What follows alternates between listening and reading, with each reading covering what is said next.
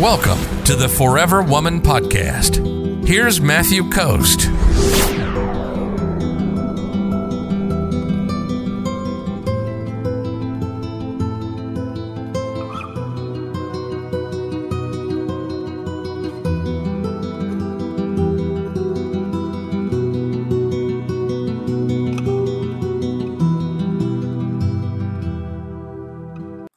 Lulu says he's the one who want to meet me, and when we talked about it, he make me choose the day or say, if you can wait, we'll meet after his business trip.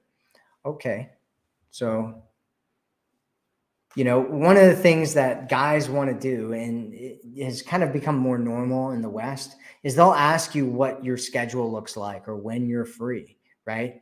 And it's not a big deal for you to say, hey, I'm free this day, right? Because otherwise, what happens is he's like, okay, well, let's meet on Tuesday at 6 p.m. And you're like, well, I'm I'm not I'm not free that day. And you're like, well, how about you know Thursday at 6 p.m. And you're like, well, I'm not free that day either. And it's like, why don't you just tell them when you're free? you know, like it's so much easier if you guys just have a conversation and you say, hey, I'm free this day and he goes, okay, great. I'll take you out and we'll go do this and all that kind of stuff. Right. It's just, it's easier that way. Just tell him when you're free.